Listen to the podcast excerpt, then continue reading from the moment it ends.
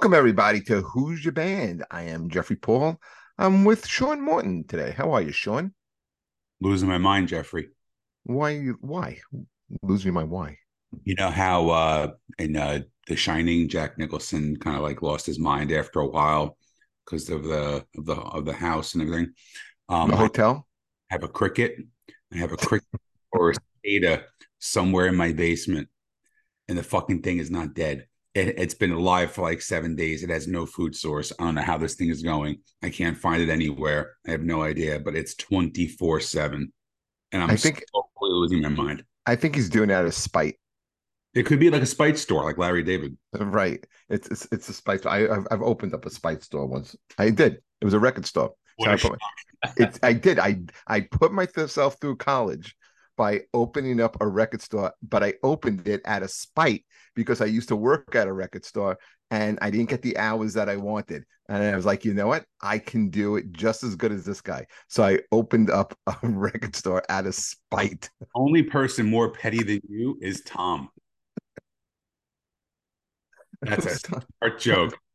okay, listen enough of this ridiculous preamble because I really want to get into this interview. And I had the opportunity to jump in on an interview on uh, 101.5 FM, uh, the show they do on Wednesday with Steve Trevelise.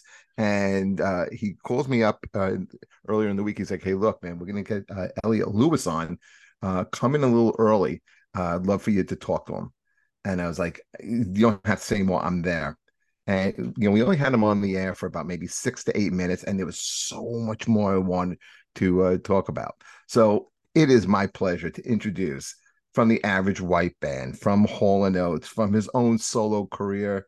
Okay, um, I don't even know where to begin when it, when we talk about music and and instruments, but it's my pleasure to introduce Eliot Lewis to the show. How are you, Eliot?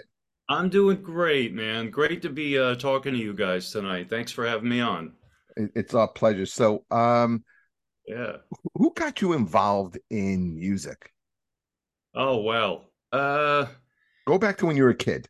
Yeah, no, it must be you know exposure from my mom really, because uh, that's about as far back as it goes for me. She was a, a classical pianist, so um, you know from the time I can remember, I was hearing her play classical music, and then really the specific um, start of it really was to do more with my brothers. Two, you know, uh, typical scenario. I had two older brothers that were both music lovers. One was a guitar player, and uh, so they were older or younger. Uh, both older. I'm the youngest of three. So between my mom playing classical music and the two of them playing you know, nonstop for my oldest brother, who was the guitar player. He was really inspired by the British invasion. So Jeff Beck, the Stones, the Who, uh, but all the blues stuff too. You know, Buddy Guy and. Um, so when your brothers had an album, yeah, what, what would you gravitate to, or what would they say? Hey, uh, uh, Eliot, you got to listen to this. What what was it? What was the early music? Yeah, it was it was all that. I mean, it was a little bit too young to get the full effect of the Beatles, um, but I certainly heard a lot of Beatles growing up through them. But it was really the Who, it was the Stones, um, Zeppelin.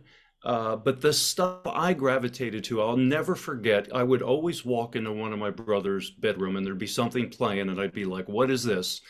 And I picked up a record and I was like, my middle brother was like, What is this? This looks really cool and really unusual. And it was David Bowie, uh, Man Who Sold the World. Oh, and I God. put that on and I was like fascinated. It was like, oh, this is something I really like, is because the the lyrics were sort of like otherworldly. It was almost like science fiction music, you know. Wait, so you wait, you walk into the room. Was it the album that you saw? Yeah, it was the album I saw. See, that's yeah. something that this generation will never get. Like you know, yeah. like remember, like you would go to a record store. I know you're are you, you're a Pennsylvania guy. Uh, Connecticut. Okay, so you yeah. know, same like with Sean and I, you know, we're, we're from this area as well. So remember, you yeah. would go into a record store, maybe you didn't know a music, but you would be looking yeah. through the records and you would see like what Maiden's I, uh, you know, cover look like or something. Right. Uh, this generation will never get that. That's what attracted you to Bowie. Exactly. I mean, that was the initial thing, the spark that that got me to want to listen to it was was the presentation of the album, and um, and that happened a bunch. I mean, it, so the next thing that I really kind of latched onto was Alice Cooper. Um, so we're going back really really far. This is like Well, he, was a, he was a real 1971. I visual was artist. I was about nine years old or whatever, and um, and so I was like, "What is this? This is so different," you know. And then to find out the kind of theatrics he did, I really gravitated to artists back then, anyway, that were very theatrical and very visual with their presentation. I, I always that really intrigued me. I always thought there's more, you know. Of course, the music is at the heart of it, but what they're trying to do visually was always very exciting to me. Was Kiss in So. there for you? Oh my God. You have no idea. I, Kiss goes so far back in my life that I heard, it's a long story short. I grew up, uh, when I started music, I was a drummer. And my best friend that I met in elementary school had started bass. We started about the same time, but he was about a year older than me. His father was um, heavily in the music business. He was back then working with a band called Mountain, Leslie West. Oh my God! And who was the other guy? Felix Pappalardi who was in that band too. Felix Pappalardi. Yeah, Right. they, they were they were big contributors to uh, the Who. The Who's next, right? Absolutely. Uh, what, what was, Absolutely. So one of my first, yeah, yeah, yeah. one of my first concerts was West Bruce and Laing, which was Leslie West, Jack Bruce of Cream, and Corky Laing. insane, So, insane. so he, so my friend's father was basically he was an A and R guy. This is back, you know, early '70s when I first met them, and uh, so he would typically bring home. Uh, music for us to listen to because you know I mean he was probably only in his 30s but we were like I was probably 10 and my friend Kevin was probably 11 and a half or something so he always wanted to get our opinion as kids what we thought of this music that they're considering maybe signing and one of the tapes he brought home was Kiss. I heard, I heard and saw their first demo tape, you know, their press kit, and uh, uh, it was called an acetate. So it was like a, it was like a record that you could only play like a dozen times before it wore out, you know. Um, but he had that, and I, I heard the original demo tape, and I and he would ask us like, "What do you think of this?" And I thought, well, know, it's it sounds like heavy Rolling Stones to me, and I thought, well, the makeup is pretty crazy. I don't know if I can get into that, but I was sort of attracted to it. And then, of course, I was, you know, soaking up all the music magazines of that day. The Hit Parader, Creem. Hit. Parader, Creem. I mean, I would walk a mile and a half every day to a store to find a new magazine. And, uh, you know, before I knew it, they had been signed. His company passed on them. Now, my friend Rich, his Rich, my Kevin's friend, fri- uh, Kevin's father, he thought there was something to Kiss, and he kind of wanted to sign him. But the company he was with, I think it was called Windfall Music, they passed on them.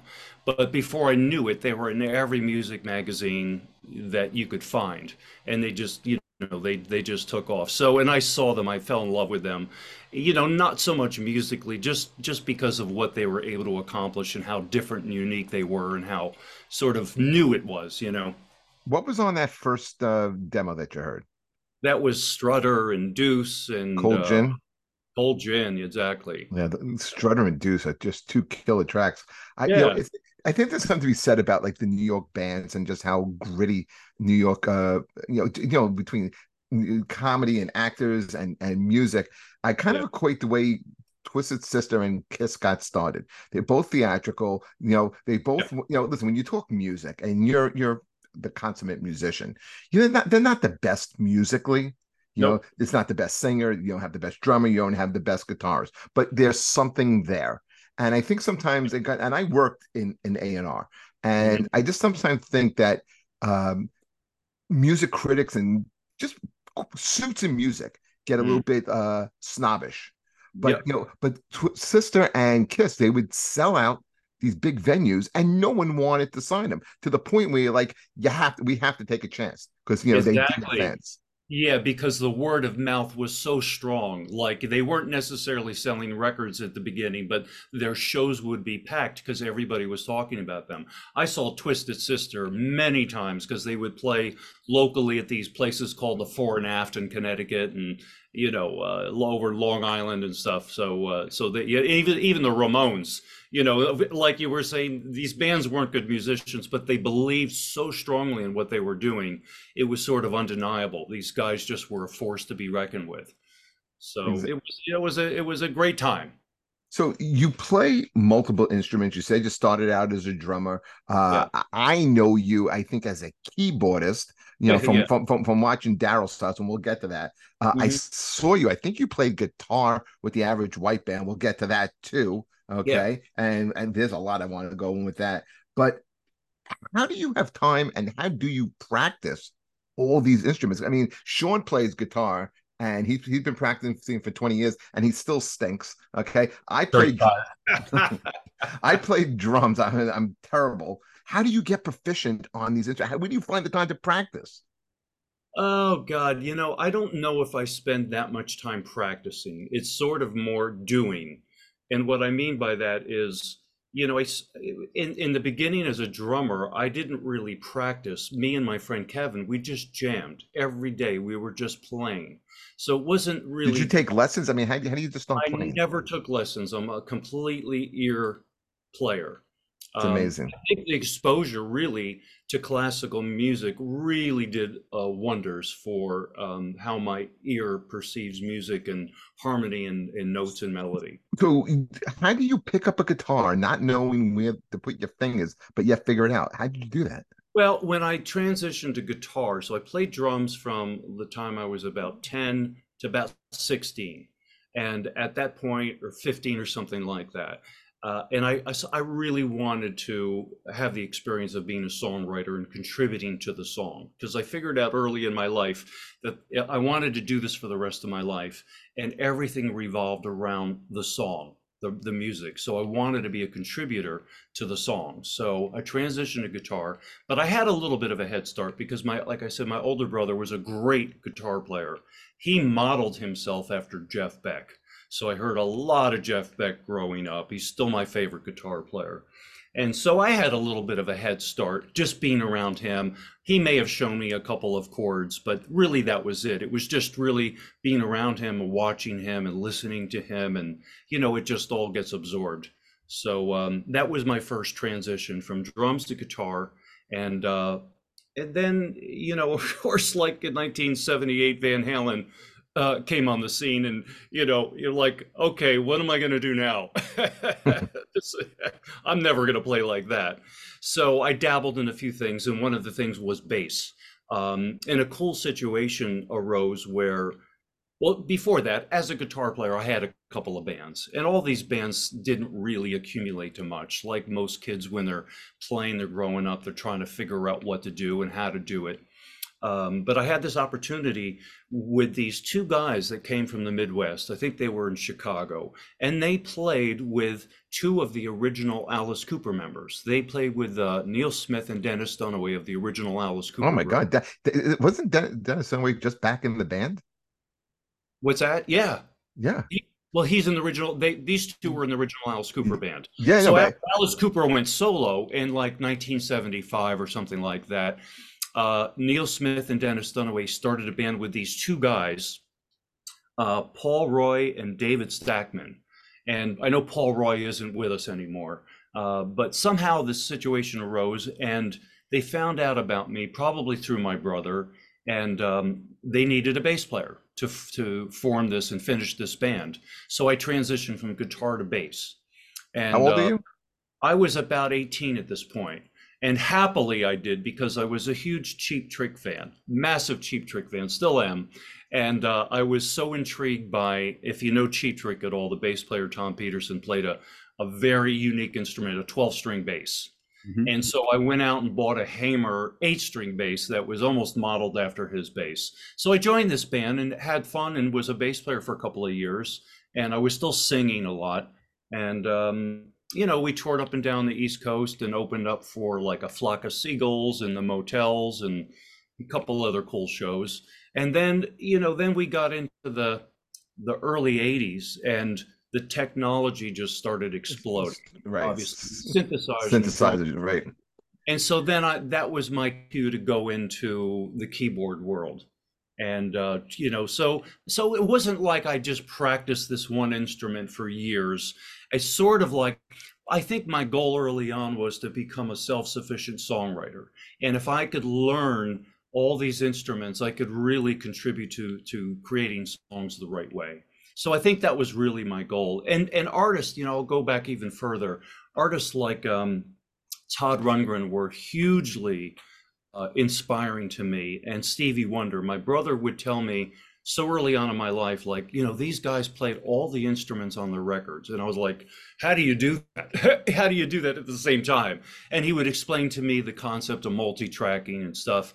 But it really stuck with me. And I just thought that was so cool to be able to play all the instruments yourself. So I think that's really the first, you know, spark for me to become a multi instrumentalist and learn these instruments. That's amazing. Um, speaking, of, I'm I'm on board with you with Cheap Trick, and you you you'll relate to this. I never told Sean this story, right? So I'm in high school, and I was supposed to go to this party with this girl. This girl was dating my friend. Rob Miletta, who I was in a band with. At the last minute, he calls me up. He's like, "Hey, look, we got tickets for Cheap Trick at the Palladium." Okay. Oh yeah. You, you, I'm like, I'm in. I'm going. I don't. Yeah. Even, I don't show up at the party. And I don't think anything of it. That was before cell phones or anything. Monday, yeah. we go back to school, and the girl is pissed at me. You didn't come to the party. Why didn't you go to the party? And I was like, I went to see Cheap Trick. Do you and remember the year? Uh, it had to be like 79 or 80. Okay. okay, okay yeah. And yeah. she and she's like, so? I'm like, do you understand what I just said to you? I went to see Cheap You don't Trick. get it right? It's, it's, like I'm going to see Cheap Trick. I'm going to say, yeah, this is the Dream Police. I'm going to see. Okay, yeah, I'm yeah. going to. She broke up with me, and but I don't regret the decision because I got to see Cheap Trick at their height. I mean, I, I try to see them every time they come around. I love yeah. love Cheap Trick. You her were talking. Name, about, her name was Meryl Streep, by the way. so Elliot is is uh, was talking about songwriters, and early in your career, um, we yeah. talked a little bit, little bit, about this on the air uh, the other night. Uh, you got to work with Dan Hartman uh, from uh, West Hanover, Pennsylvania, Sean. And the reason why I bring that up is that's not too far from the club that I have uh, okay. up in Pennsylvania. Mm-hmm. Um, I mean, if you don't know who Dan Hartman is, you know he was with the Edgar Winter Band, wrote "Free Ride," and wrote my probably my favorite song of the '80s, "I Can Dream About You." Um, how did you get to work with him?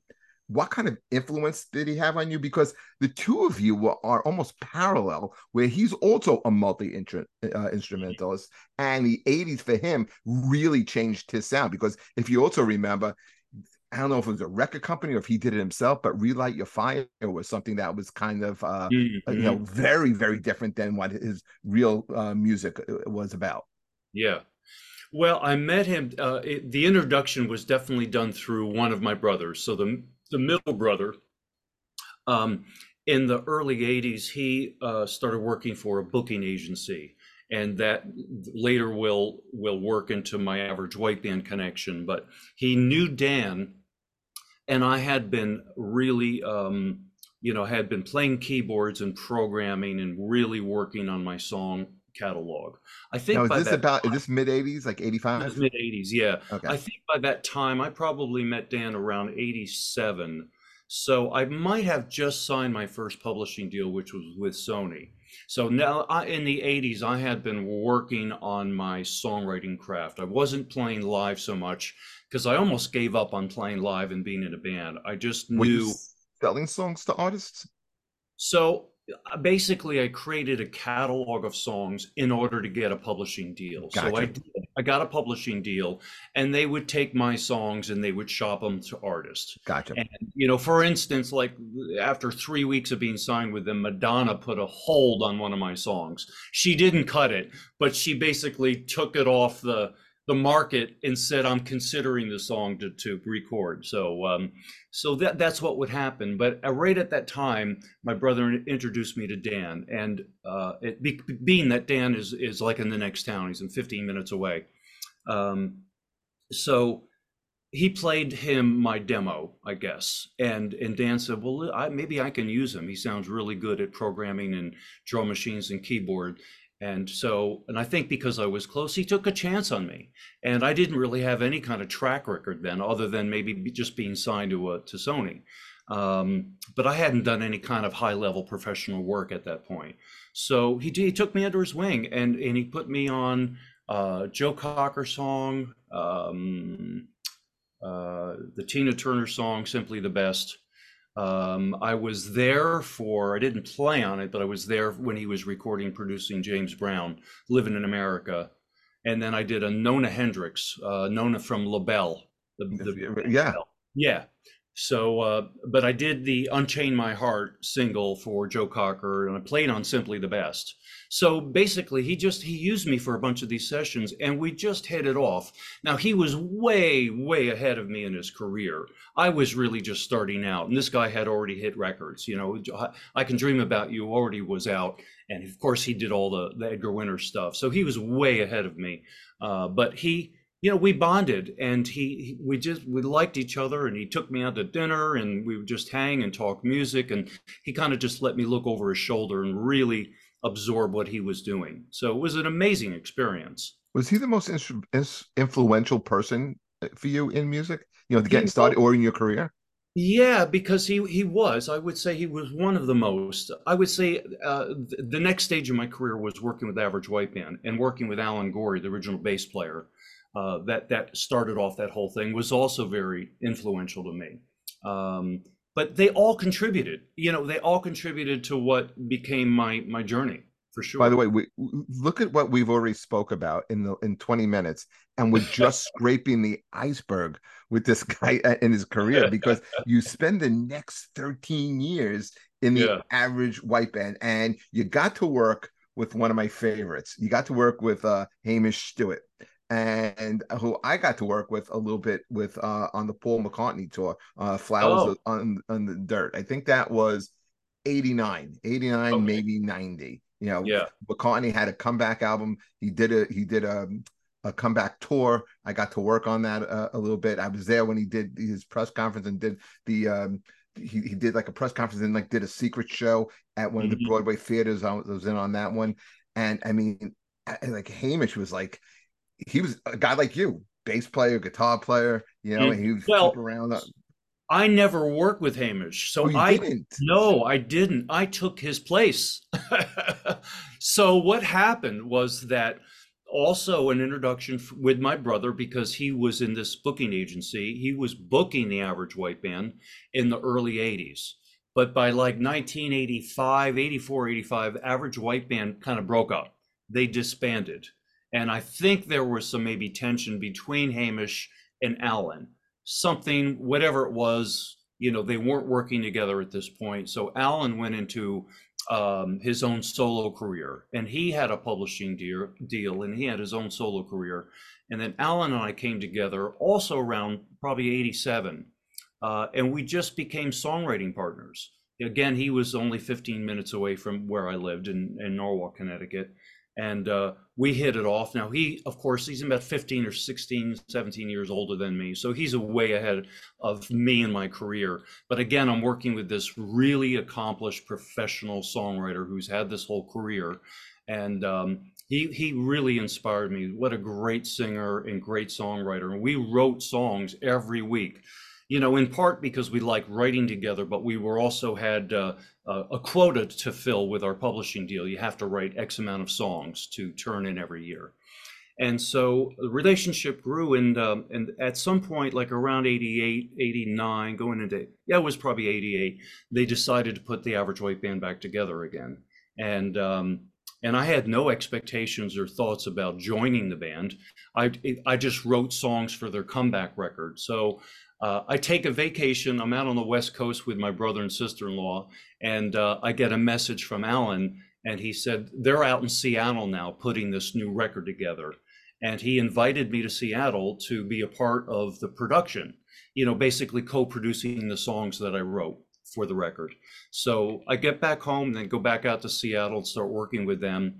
And what happened was, uh, somewhere we were out in Seattle for about two months working on this record. And they said, you know, there's a club here in town. Let's go play this club really not make a big deal out of it, just to test out some new material for the record. So we did, and then I think we did another one and maybe a third one. And before I knew it, I was just in the band. you know, all of a sudden, okay, they've got new management, they've got a booking agent, and I'm just a member of this band by default. And yeah, so basically, I ended up taking Hamish's uh, place. So Hamish wasn't involved with this. It was it was Alan Gorrie, it was Roger Ball, um, McIntyre, and um, Molly Duncan, the so, other horn.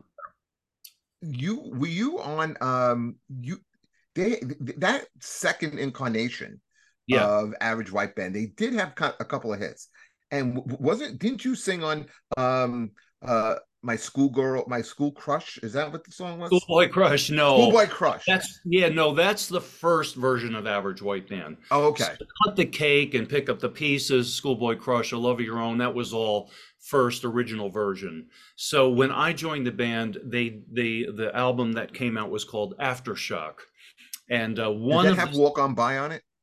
No, they did. That was the original. Okay. That's the original lineup. That was Hamish. Yeah, and so for whatever reason, you know, I, I, I, I could play a little bass and I could sing, but I never saw myself as that kind of a lead singer. But somehow I fell into the role of being Hamish's role. I, I had a high falsetto, and you know I was I was elected to do those parts, and so uh, I did and it was an incredible experience. Like again i never thought i would i would be a half of a lead singer in a band like that but that's the way it worked out. And, and because i played a little keys i played a little bass it was a great role for me. And i contributed a lot to the songwriting. And the first one of the first singles they had was called the spirit of love that alan and i had co-wrote. And um, uh, we got Chaka Khan to, sing, to sing on it, and uh, that was very cool. So that was released, and I think it made it into the top forty on the R and B charts back then. In the in the live performances, did, did you sing those songs? Did you? Yeah. Just, okay, you did. Okay. Yeah, basically anything that Hamish. Uh, that was, it was you. I ended up singing. Yeah. You yeah. are you you are uh, who is it? Jason Schiff. Yeah, Jason Schiff taking over he's, Peter. He's a great singer. I love Jason Schiff. Are you kidding yeah. me? I got it. I got his autograph back here somewhere. Nice. Okay. Nice. Uh, so after Average White Band, you get yeah. a phone call from Daryl Hall, and what's going through your head? Like, did you know he was going to call you? No, no, no. So, so what happened was, you know, the introduction to Hall and Oates really was because Daryl and uh, Alan Gorrie go way back. Alan Gorrie being the bass player of the Average White Band. Right. They were both on Atlantic Records. They're both of their signature records were both on Atlantic. You know, so uh, they had a history, and Alan really was very active with Daryl. Like Daryl was doing solo records at this point in the early '90s. So Alan was working with him, and he even did some shows with him. So I met uh, Daryl a few times, probably, you know, probably starting around 93 or 94, something like that. And um, there would be times where we would play and, and Daryl would come, he would sit in and he would see me in the band and see what I did, you know. And uh, after a few times, I remember him being in, uh, we were playing London.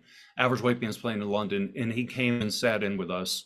But after the show, I think he was with his manager, he came up to me, and this is probably like, I want to say 97 ish, something like that. Yeah, 97, maybe, maybe 98. And he came up to me after the show and he said, Hey, you know, would you, uh, I'd love to see you in my band, meaning Hall and Oates.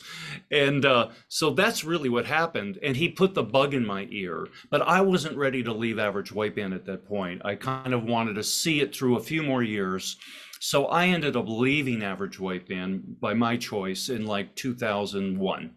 And, uh, you know, it was a great 13 years. I just wanted to experience some other stuff and really get back into my own music and my own career. So that's what I did. I got off the road with them, get went full force into my own career. And then after about a year and a half, I got a call from T-Bone, T-Bone Wolk T-Bone Wolk, a great bass player. Yeah, and I had met him obviously a few times, being because Average White Band would open up for Hall and Oates sometimes. So I met T Bone a few, few times, and I loved him, and just such, such an incredible musician. Um, so he called me. I remember it was on July. It was on um, January first, and he said, "Al, it's Bone. I'm sitting here with Daryl, and we're we're trying to think of somebody that uh, might want to come out on the road and do Daryl's solo tour, like somebody that can maybe play some bass and maybe some keys, sing, maybe That- play some percussion. This is And when we're like, oh, we got to call Eliot. Sorry, this is when Dreamtime came out. yeah, this is when I think Soul Alone came out, maybe uh, uh, whatever year that is, Soul Alone. Uh, so late late '90s, mid to late '90s, something like that. So um, Because that's a You know, gr- I- because that first Daryl solo record is excellent. Yeah, yeah, absolutely. I think this was Soul Alone. I think it was what had cab driver on it and uh, whatever else there was on it. So I was like, oh yeah, you know, I'd be interested in doing that. It's it's like a ten day tour, you know, a couple days rehearsal, and um, I didn't think any more of it other than that. It would be fun just to get back out on the road and do something like that for a minute. So I did do it, and the, the tour went great. But at the end of the tour, Daryl looked at me and said, "Hey, you want to be in the band, like the real band, you know?" And I was like, okay. But the position that was open that they needed to fill was the keyboard position. You're a Because multi instrumentalist. Yeah, because they had a, you know, they already had a guitar player. Daryl, of course, plays guitar, and John plays guitar, so they, they didn't need an, another guitar player. So, um, so I was, uh, you know, I was like, yeah, I've got to do this. How can you turn that, that kind of an offer down, you know? But the thing is, is was I was a bit hesitant because although I played keyboards, I did never play keyboards on that level. I knew Bob Mayo. I don't know if you know the name Bob Mayo. Bob Mayo is the guy that plays on Frampton Comes Alive. And he was also in Hall and Oates for a few years. He is the consummate musician, incredible, incredible keyboard player. I was nowhere near that. But Are you inti- are you intimidated doing this? I was intimidated. Absolutely. I was scared of the amount of work and the amount of uh, growth I was going to have to go through in a very short time to learn their catalog to that level where I felt confident. How I did you how did you find the confidence to do it? Because that's a scary proposition. I mean, Sean and I are both uh, comics, and we, we've we've done big. You know, we, sometimes when you get to open for a big artist and you're doing like a big venue, like you, you before they're going to bring you out, you're like, what the hell am I doing here? You know, am- Yeah. am, I right for this? And then you you always got to give yourself a little bit of a mantra. They wouldn't ask you to do it if they didn't think you can do it. You know. How Yeah. did but but now you're working. I mean, like, man, you- you're working with one of the Mount Rushmores of the blue-eyed soul movement. Yeah. Okay. And Yeah. he's asking you to play a you know, listen, keyboards is a big role in the band. Big, exactly, big role. Daryl wrote a lot of his music on keyboards, and it's Right. very keyboard driven, and there are a lot of them. And um, but it was really T-Bone that said, "L, you can do this. I know you can do it. I completely believe and trust that you're going to be amazing." I was like, "Wow, okay." And so I was like, I committed to it, and you know, I where you found the confidence. yeah, and I That's where had you found it. about uh, about two and a half months to prepare, so I had a little bit of time. But still, their catalog was big. You know, it was like learning thirty songs, and again, stuff that I had never played on keyboards to that level. So I just, I just, uh, I just went for it, and um, and it all worked out. Did you ever get yelled at? I never got yelled at. Actually, you know, Daryl is can be sort of intimidating, both of them, because they're such great musicians. They're amazing musicians. Oates is a great musician. Absolutely. They hear harmony and they hear everything. It's like Todd working with Todd Rundgren. These guys have incredibly developed ears. They can hear instantly if there's something wrong or missing. So Daryl, um, you know, uh, never ever said, "Don't play this" or "Do this a different way." He actually gave me complete freedom, which I wasn't necessarily expecting, but I think he liked my approach and just gave me the freedom to do approach it how I wanted.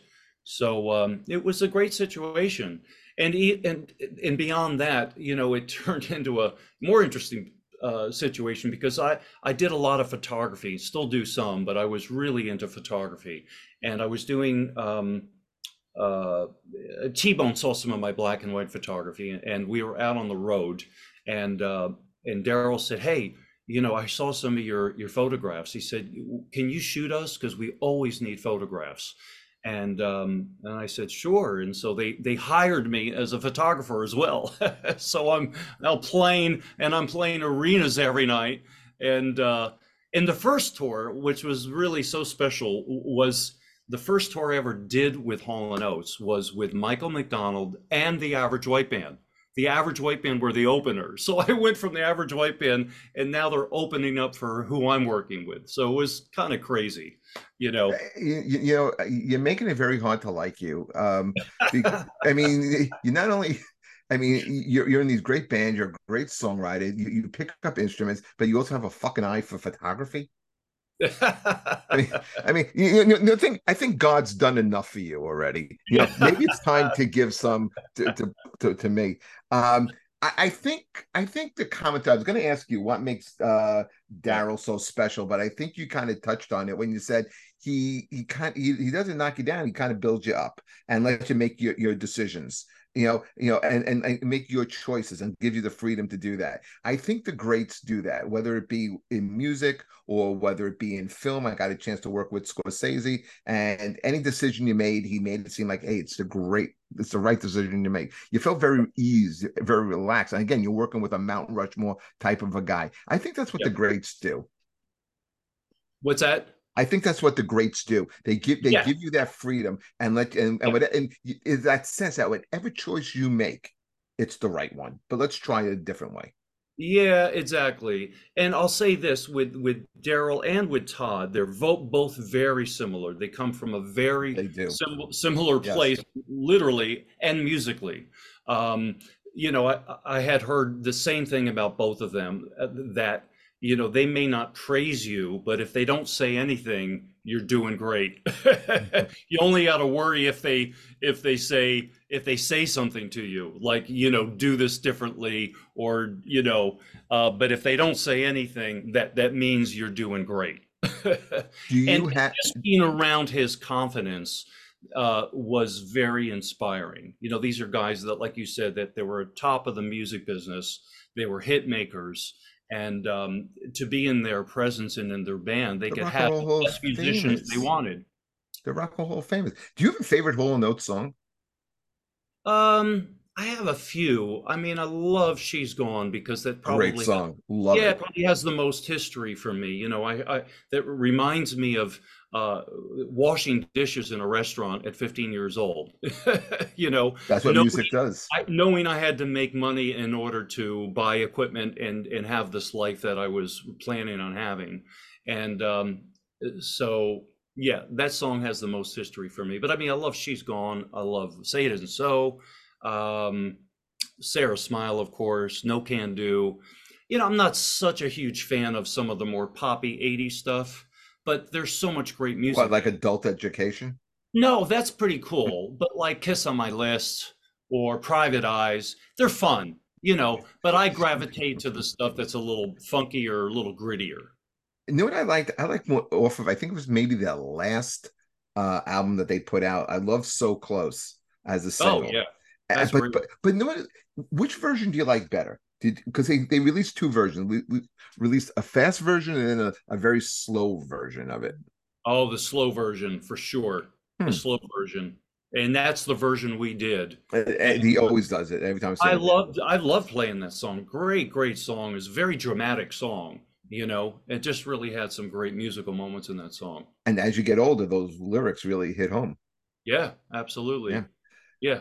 So you, you were again uh with Daryl, you were, I think, on just about every episode of Live from Daryl's house mm. uh, up in Pawling, um, uh, New York. Um, it's not his house; it's a club. Uh, I've I performed there in April. Um, okay. Yeah, they did. Um, they, they do a comedy night once a month. Uh, mm-hmm. So I got, I got I got to do it. Uh, the guy who uh, runs the soundboard, you know, is just tremendous. Pete Moshe, yeah. What was his name? Pete Moshe. Pete, Pete, Pete is awesome. We yeah. we, we're, tr- we're trying to work out time. His schedule between our schedules very very uh, hard, but we've yeah. been trying to get him on the show. Um, that show started off. I remember. I think as an internet show, and then yeah. I remember watching it on uh, AXS TV. So a couple of questions: Who were your favorite guests? What were your favorite songs uh, on it? Well, there's a there's a few. It's hard to pick out one. Um, but I would say, you know, this the stuff that's nearest to my heart, um, like Joe Walsh, Cheap Trick, Billy Gibbons. these are all people I grew up listening to. Todd Rundgren, of course. I would say those four were some of the most fun shows for me. So almost any of the music. Cheap Trick is probably one of the highlights though for me because I really love their music so much. You did uh, I want you to want me? Yeah, that surrender. You know, I play that in my own show to this day. Um, so yeah, there's there's a lot. I know it's hard to pick out one favorite, but I would say those four or five are uh, right equal and on the top of the list. But there were so many other artists too, some newer artists, younger artists, you know, that were great. I loved working with Train. Um, that was a good episode. One of the most underrated bands in the last, you know, bunch of years. They they're a very very underrated band. Yeah, great band, great band. Um, there was a a great artist really early on. This is when we were doing it at Daryl's house. Uh, D- uh, Diane Birch, and then KT Tunstall, of course. That was well, there was she some... she did she played something like on I think was the xylophone or something. Xylophone, exactly. Yeah, yeah. that was great. I know, I know. I cracked up when she pulled pulled that out to do the uh the bell part in uh um out of touch right, right. I mean, what a yeah, what a great little touch on it. And, I know, know and, and, that's what that was the beauty of that show was yeah. you're hearing these great songs, but you're hearing different arrangements on it. Um, yeah. and then you would hear like different artists sing different uh, parts on it. Now, I mentioned on the air, I loved when you guys were with um, uh, Fitz and the Tantrums, and you oh, did yeah. okay, and you did Money Grabber, and yep. I love the the back and forth between Fitz and Daryl. I thought Daryl sounded insanely good doing that music. Yeah, yeah. He was in great shape in a lot of those episodes, and you know, he he really got to hand it to him. He likes being spontaneous. He likes mixing it up because you, you you know you never know what you're going to get out of it. So uh, he really embraced that sort of um, you know uh, the spontaneity of the, of that whole experience. Was it as much fun as it looked? It was, yeah, it really was. Yeah, everyone's laughing and having a good. I don't. I don't laugh and have a good time all the time. Everyone's. I, always, I, I love shows like that. Like they even had. Uh, I think it's called Crossroads on CMT, where they do uh, country artists with kind of pop and rock, and they swap songs too. I think it's a great dynamic because you got to remember a great song is going to be a great song, whether you do a pop version, a country version, yeah, a rock, anything like that. I, I just heard a great. I'm, I'm going to send it to you, Jeff. I forgot to. It was uh, "Times Like These" by the Foo Fighters. This country guy covered it, completely slowed it down, just acoustic. I could see that being a country song, and it just you know it just proves that you know if you have a really well written song, doesn't matter who's going to do it it's going to come out great so yeah. you you worked with todd, todd rundgren and mm-hmm. could you just remind me of something sean um, jim steinman who is probably in my top three all-time songwriters loved them he wrote you know the whole meatloaf albums uh, todd produced them he mm-hmm. was talking about the song two out of three ain't bad and when mm-hmm. he wrote that song, he wrote that song with as a country song in mind, and he pictured Johnny Cash uh, singing it in a lower key.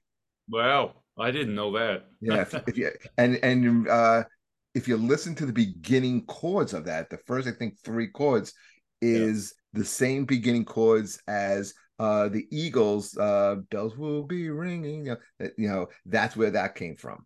Okay. I, now, what I, a great band they were. Eagles. I, yeah, I, I love them. Just saw them recently on their farewell tour. Also, the one other show that I liked with um, live from Daryl's house, I liked uh, the Tommy Shaw episode. Oh, great episode. Yeah. Yeah. He, I mean, what a great example of somebody that's really still on top of their game musically. He could still sing, hit the notes. And I mean, he, yeah, really impressive and, and a great, sweet guy too. Great player. He, he seems it. I mean, yeah. he could still sing. Yeah. Another band I go see all the time. I think he's one of the most underrated singers. Uh, they're great, but the way you guys did Blue Collar Man, I mm-hmm. loved it. Yeah, I, th- I, thought it was great. Um, yep. So, was there anyone who wasn't cool to work with on the show? Um, like anyone take attitude or anything? Not really. Nothing that I experienced. I'll t- well, I'll tell you a little story, and it wasn't that. It was just unexpected. We work with um, um, green onions. uh, Booker T. Booker T. Thank you. Uh, early on in the, in the show, and um, you know, normally a, a typical day doing it would be that the band gets there, we we we run through, we get our sound, we maybe run through a song or two, and uh, then the guests come.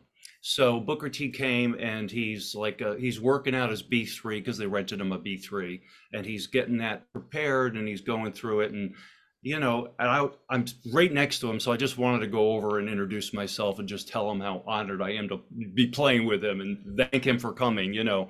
But he had a vibe, and it was like, like, oh, I don't want to talk, like, you know, kind of off-putting. And so I kind of like backed away and didn't approach because I was just reading this vibe that he was like he didn't want to engage in, with anybody at this point. So um, so we get into doing the music, and you know he's loosen, loosening up and he's opening up a little bit, but he was kind of quiet and very reserved, and I wasn't sure if he was mad about something or something. Something was going on. Uh, but we get through the day, and uh, the musically it went, it got better and better and better. It was all good, and then we do this dinner segment, this food segment afterwards, and um, we're sitting there, and at some point, it gets real quiet, and Booker says, you know, this is one of the best days I've ever had. I just thought, wow, I couldn't read that. I thought, you know, he was not having a good day, and and here he said, "I'm. This is one of the best days I've ever had." So it may never, have been overwhelming for him too. Yeah, yeah, maybe. Well, I do think a lot of people, even really seasoned people, like CeeLo Green, came in, and that was a uh, great episode too. And you think, wow, CeeLo Green, he's on, T- he was on TV every week and larger than life personality. And he came in, he was really shy, or he was really maybe somewhat intimidated. I don't know. Um, first of all, do you realize who you are and what the band you were part of? I mean, you, anyone who's in music realize that group of musicians was really one of the most respected group of musicians around. So for an artist to come into your environment, yeah, I mean, right, it has to be. I mean, you're looking at them. Oh man, CeeLo's coming in here, but he's going yeah. in. It's like, man, I can't look like a like a fraud in front of these people. These guys are right. good. They're legit. Well, I there's there's a lot of validity in what, in what you just said. I, it's hard for me because we're still I'm still like impressed with everybody that's walking through that door. Because you're a fan. And a fan of some of them, exactly. So, uh, but I do realize, and you know, uh, that the band has a reputation, you know, of being a good band, and we're we're you know we've got great chemistry, and we get the job done, and we produce good music, and so you know, and then of course these artists are coming in singing alongside Daryl, so I think that might be intimidating too. So you know, not everybody is super comfortable, but I think by the time they leave, they're if they were uncomfortable when they came in, they're very comfortable hence, very shortly after. Hence Booker T's comments. Yeah, exactly. Right. right. But one, I would say one of the most, and it was uh, not with me at all, but it was a little bit tense with uh, Kenny Loggins and Daryl. Um, they're both great songwriters. They're mo- uh, both amazing, uh, strong, and uh, um, personality. in some ways, uh, in different ways. But there was a point where you know, Kenny wanted to have Daryl sing a harmony in a song the way it is, the way it's on record. And Daryl was sort of improvising and doing his own interpretation of this. And um, I, I know it was edited out, but at some point, uh, you know, Kenny said, Hey, Daryl, the harmony actually goes like this. and I could tell, we could tell that leading up to this moment, there was a little bit of little bit of friction going on, mm-hmm. and uh, and at some point he said that, and and and Daryl said, he said, Kenny, we're in Daryl's house. this is the way we do it. You know? Message loud and clear. yeah, exactly. From then on, the air was clear. You know, it's like, okay, just forget about any preconceived way of doing this music, you know. But to, uh, you know, in his defense, that Kenny is an amazing musician, and he just wanted it done well, where it sounded right and sounded like what's in his head and what he usually gets. But he was in a an environment where it's going to be interpreted differently. The king of movie soundtracks. yeah. I was working with uh, Butch Walker on that uh, on the show. Oh, I liked him a lot. I like Butch Walker a lot. I thought he was great. He was a little quiet, um, personality wise, but boy, I respect what he does. Great talent, great producer. Amazing songwriting, Jeff. He was yeah. uh, he was in a band called the Marvelous Three, like back in the very late '90s, early 2000s, and then he went solo and put out some amazing, amazing solo work. And then he just put out uh, a new Marvelous Three record 23 years later, and they, they put this song out. It's called uh, "My Old School Metal Heart." Wow! I played it one time. It was one of those songs when you hear it the first time, you go, shit, I'm going to be here 15 more minutes because I'm playing it. it's, yeah. it, it's, a perfectly written pop song. It became my, my favorite song of the year. So oh, wow. I've always heard like, um, uh, like mixed things about him, how he's kind of like a little bit of off putting and uh, a little, kind of a little bit of a dick, but mm-hmm. his musically, he's just, he's an absolute genius. Yeah, absolutely. Absolutely. Well, Eliot, tell us about your solo career, what's going on. Uh, you have a new album out, and I also want to know what songs are you doing in your live set because you have a ton of stuff to be pulling from. Yeah, I mean, you know, my my solo career is uh is been happening for a long time, you know, uh unbeknownst to some some people out there. You know, I I've been keeping this thing alive alongside even I really started my solo career for real when I was still the average white band. I put out my first CD in like 1999 and um you know, and then uh, put out a, a record almost every year or two since then uh, a lot of EPs and you know and so I was literally doing my own shows when I was in Hall and Oates. I would do my own shows alongside them. It was it was typical for me to you know to do on a night off on a travel night uh, to do my own show. I'd book stuff ahead and to keep this thing going and keep it alive because it's really what I'm in it for is, you know, again, it goes back to being a songwriter and having the music be sort of the central point, not necessarily being a musician and just playing. For me, it's the song, it's about the art and creating the stuff. So, um, so yeah, I made the decision after, you know, 20 years of being with, with Hall and Oates. Uh, now Hall and Oates from what I understand or what I see, aren't really working together anymore. So, and there's know, no animosity there. It's just you know. I don't know. I don't think so. I think they're just they're just going into their separate lives and separate world. You know, uh, I was with them for some of the best times. I, I can't. I'm so thankful. The experiences I had were amazing. But you know, um, you know, last year was just Daryl solo with Todd in support. So we, you know, I did that whole year with him. Um, there you were did no the show over at the Wellmont. Yeah, I think so. Yeah, anything last year, I was I was there, um, and it was so great to work with Todd and Daryl every night. You know, but I had to like say, do how much more time do I want to put in this before I really give my own career a hundred percent.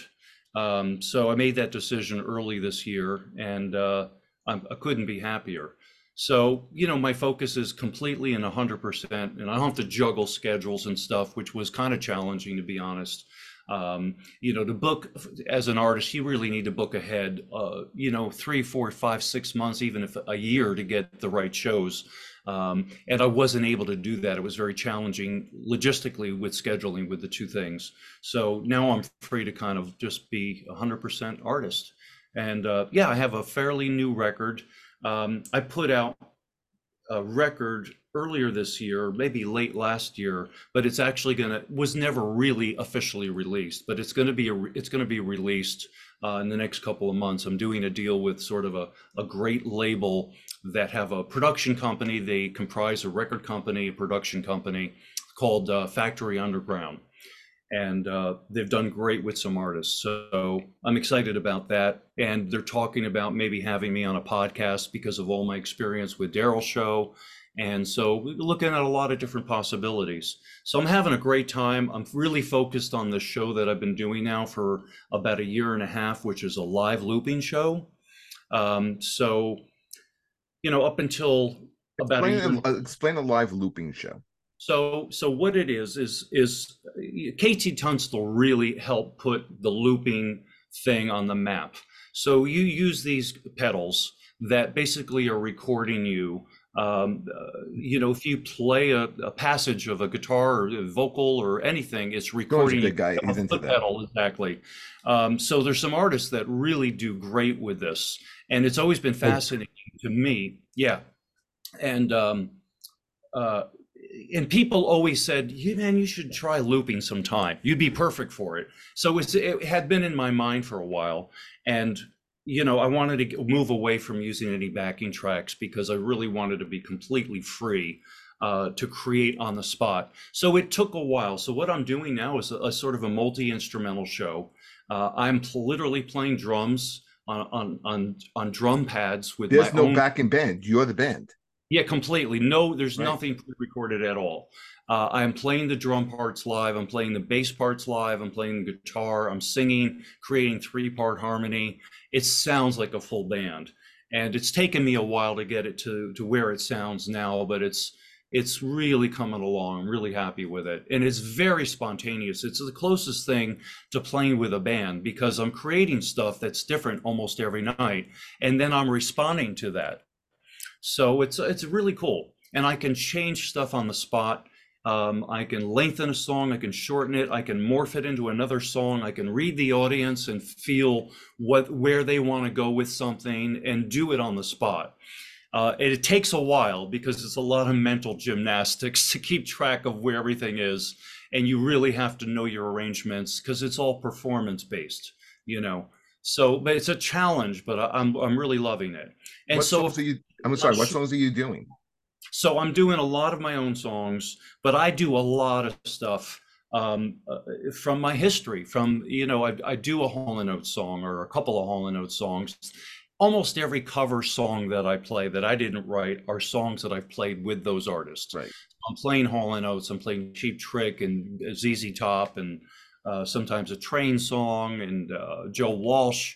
Uh, but I have a couple of old favorites too. I adopted this one song that I love. I actually put it on this new re-released version of my record. It's an old Gary Wright song, who wrote who wrote Dreamweaver, Dream, of course. Dreamweaver, yeah. Yeah, but I'm doing this song called Love is Alive. It's one of my favorite all time songs. So there's a couple of other songs there I didn't play. Uh, I'm going to probably put in simply the best because I actually played on that record into my show. So there's, you know, when people come to see me, they're going to get some of my own material, but they're going to get a lot of stuff that they're familiar with, you know. No so, song I can see you doing. What's that? Great song. It's Year of the Cat has one of the greatest piano intros of a song. Al Stewart, right? Yes. Yeah. You know the That's story cool without. Song. Oh, it's a great song. If you really yeah. go back and give it a good listen, he was he when he was in England, and mm-hmm. when Paul Simon was first coming up, they were roommates together. And Al mm-hmm. and Al Stewart was a little bit older than I think Paul Simon, or or, or okay. they were cont- or contemporaries, something yeah. like that. But he was a little ahead of Paul Simon when it came to writing songs. And Paul, he had a big effect on the way Paul Simon wrote. Wow, I didn't I mean, know that. Yeah, see, Al Stewart. I mean, I think "Yeah, the Cat" comes out in like the late seventies, mm. but I mean, mm. he had been toiling in the in the uh, in the folk scene of uh, London for years in the sixties. Oh, I didn't know that. Wow. Oh yeah, yeah. I mean, people think like like these guys have these overnight success. Like all of a sudden they decide to pick up a guitar, and all of a sudden, hey, we just click. I made, made this amazing song it this is like 20 years in the making. Yeah, it usually is. It it usually is. You know, there's some exceptions. I mean, you look at Kiss, you know, they they started they formed in 73 and by 75 they were playing arenas but yeah usually it's a long slow burn to yeah. get to that place. They also had to drive and they, they again you know guys like al stewart and, and yourself and you know they're just consummate musicians and agonize over everything and sometimes like you you can't be so much in your head you got to have some cock and balls is what i always say. Yeah. You know? yeah yeah. Absolutely. Absolutely. Um, so the name of this show is called Who's Your Band? And so uh, we just got two more questions before, before we let you go. Yeah. Um, so who is your band? Who's your favorite band? My favorite band? Oh. Favorite band artist. Favorite either, either favorite band or artist. Like for me, I probably would have to say right now, it's probably Maiden or Rush. Okay, it depends what it depends at what what the way the wind blows that day. I have so many bands that I love, or I can just get all. But who who's your favorite band? Hmm. You know, that's a real interesting question. It's such a simple question. It sh- it should be such a simple answer, but I don't know if, if I have one favorite. Um, yeah, Cheap Trick is up there, but then Jeff Beck is up there, and Todd Rundgren is up there. Uh, Zeppelin is up there. You know, they're all they're all in that same uh, a place that I, I I hold dearly. This music that meant so much to me. You know, um, I don't know if I have one favorite. I don't know. It's it's. I should be able to answer that. I don't know again. Again, for, for me, like I go down these rabbit holes of listening to Zeppelin, and Yeah. then I'll and then I'll just get stuck on "Babe, I'm Gonna Leave You," and I got to listen to it about four million times, and then I got to listen to Great White do it, and go, "Oh my god, they they sound just like Zeppelin. This is maybe the best cover I've ever heard." And then a day later, I could be listening to a band like, oh, they a band, a group, a, or duo like Erasure, and just Oh, listening, yeah. and just listening to how beautiful uh, Andy Bell's voice is, and and Vince Yeah. Clarke's uh, you know synthesizer and, and, you know, work, and it's just like I, mean, I, love this now. And then I'll go, then I'll go. No, I want to get a little darker and get into Depeche Mode, and and then Yeah. flip the script, and I'm listening Exactly. to George, and I'm listening to George Strait, Yeah, okay, yeah. Be- because because I heard a country song. So yeah, I mean, but there's there's music for every mood and Mhm. every sort of like memory um it- you know songs music is so powerful. I wrote a song about that thing. It's called soundtrack. It's how the power of music like you can hear a song that you haven't heard for a long time maybe come on the radio and it literally transports you back to the time you heard that song. It, it resurfaces these memories and these sensations and feelings and that's such a powerful thing and so much music does that for us uh, absolutely, and I think i that- can I tell think- you one one of my favorite bands this is th- this band is way way way up on the list for me and i think they were a perfect band they didn't last for very long but the police to me were like literally a Great. perfect band they you all know, hated each other, but they were great. Exactly, but you know, I mean, what a combination of musicians and what a unique sound they they developed. Absolutely. You know, such such a dynamic band, of course, but yeah, I mean, just a perfect band. Um, they almost couldn't stay together that long because of their personalities. That were so- you know, So I gotta ask you something though, because you- you're a rockhead. So damn, okay, I don't know your age, but I'm guessing we're we're in the same ballpark. we're in the same general That's area. right. Remember a, a We're both band- twenty. We're twenty-seven. Uh, What's that? We're both twenty-seven. We're both 27. Is Exactly. Go with, go with it, Eliot.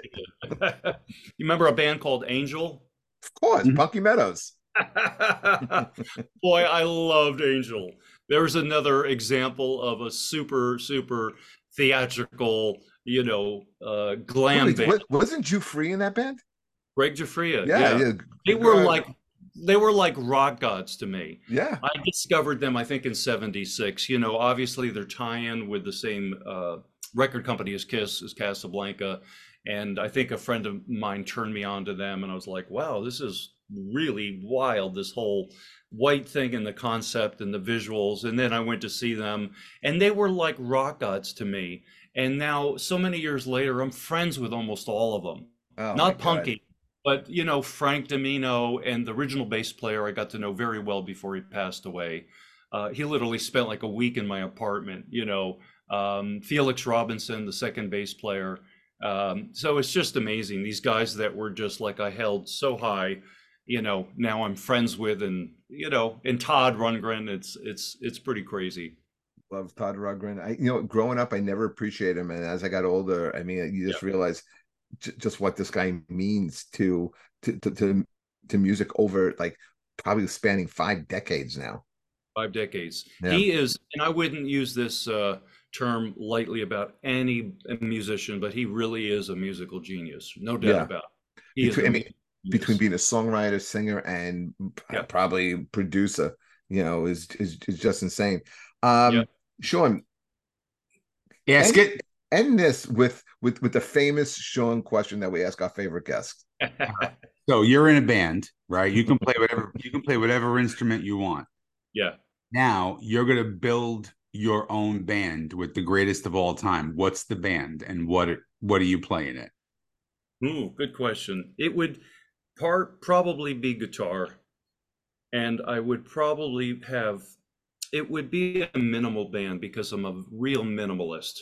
I do a solo show now, so it would probably be a three piece, and everybody would sing, um, and I would probably play guitar and sing, but I, I would have one stipulation: I need to play drums at some point in the show. so I just your drummer? With, I just play with some friends, uh, a great funk band uh, at a, at a really nice theater local here, and I got to sit in on drums for a song, and it just reminds me how much I love playing drums.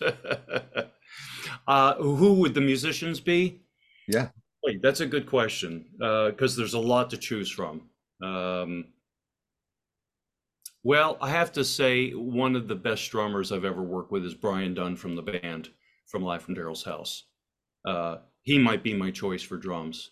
I'm not sure about the bass player and singer, but he he would be the the the number one choice. Bass player. Who was he? If we got to give him a bass player, who would fit in this band? I know Timothy B. Schmit because he could sing the highs. Oh, he's amazing. Yeah. yeah. Yeah. I don't know how active active he is right now. Well, yeah, I guess he's still out with these out with the Eagles, right? Oh yeah, he's touring. Yeah. Before I let you go, also, I mean, I've just become obsessed with this band. Again, growing up, I wasn't a fan, but lately, yeah. man, I, I, just can't listen to them enough. I love Steely Dan. Oh, Steely Dan, come on, man, that's incredible music. I I, I don't know how many times I've played King Char- uh, Kid Charlemagne uh, in the last month. Mm-hmm. Amazing stuff. Amazing stuff. That's that's really, I you know, hard to describe their music because it has some jazz influence um, it had a lot of musical influences, but it's very intelligent music. It's very mature music. right. I, I I kind of feel it's more than music; it's a vibe. Yeah. Yeah. yeah. Um, yeah. So, where could people find you? How could they contact you? How should they follow you? What what can they do to support uh, Eliot Lewis? Oh, easy. I mean, you know, obviously I have a website, eliotlewis.com. Um, and I'm on all the social media sites, Facebook, Instagram, you know, all the all the ones that matter, I guess. and any show any shows coming up? I know you did the show Saturday. I do. I have I have one, maybe two more shows, but I have a show coming up uh, in two weeks from uh, in two weeks from now. Uh, on Saturday, I want to say it's in Connecticut. Uh, two Saturdays from now. Um, really cool venue. Actually, this venue is has a similar vibe to Daryl's Club. Um, and so that is coming up. And then I'm going to probably do with this record release, this record company I'm going to be working with, or I am working with, we're going to do a showcase, sort of a record release show. And that's going to be in Norwalk, Connecticut. And uh, it'll be sort of an industry thing, but I think it'll be part open to the public. So, uh, but that's something I'll announce on my social media pretty soon when and we have a date for that. And are you going to be up at uh, Daryl's place anytime soon? Yeah, probably next year. Probably next year. I played that room a lot. I haven't. This is the first year I haven't played it, and since it opened, I've played that room multiple times. I think more than any other artist has, like into the twenties. You know, uh, so probably next year. But I'm going to be really, because I'm able to do this now and really book ahead and plan things out, I'm going to be making the rounds much more than I normally would and trying to get into a lot of different states that I haven't hit yet. And uh, yeah, looking forward to it. We're going to be following you and we're going to be pushing uh, your solo stuff and we're going to be pushing uh, dates that are, I mean, I mean, this goes out everywhere. So we'll be pushing Absolutely. dates and anything we can do to to help promoting and get people to to get into it Eliot Lewis, man. I mean, guy's got a history that's like that's really second to nobody. Thank you so much for coming on the show. We really appreciate oh, my, it. My pleasure, man. Great talking to you guys. Really great. And guys, keep listening, keep subscribing, and keep following us. All right. We'll see you next time. Take care, Eliot. Take care, everybody. Thank you. Thanks, guys. Bye bye.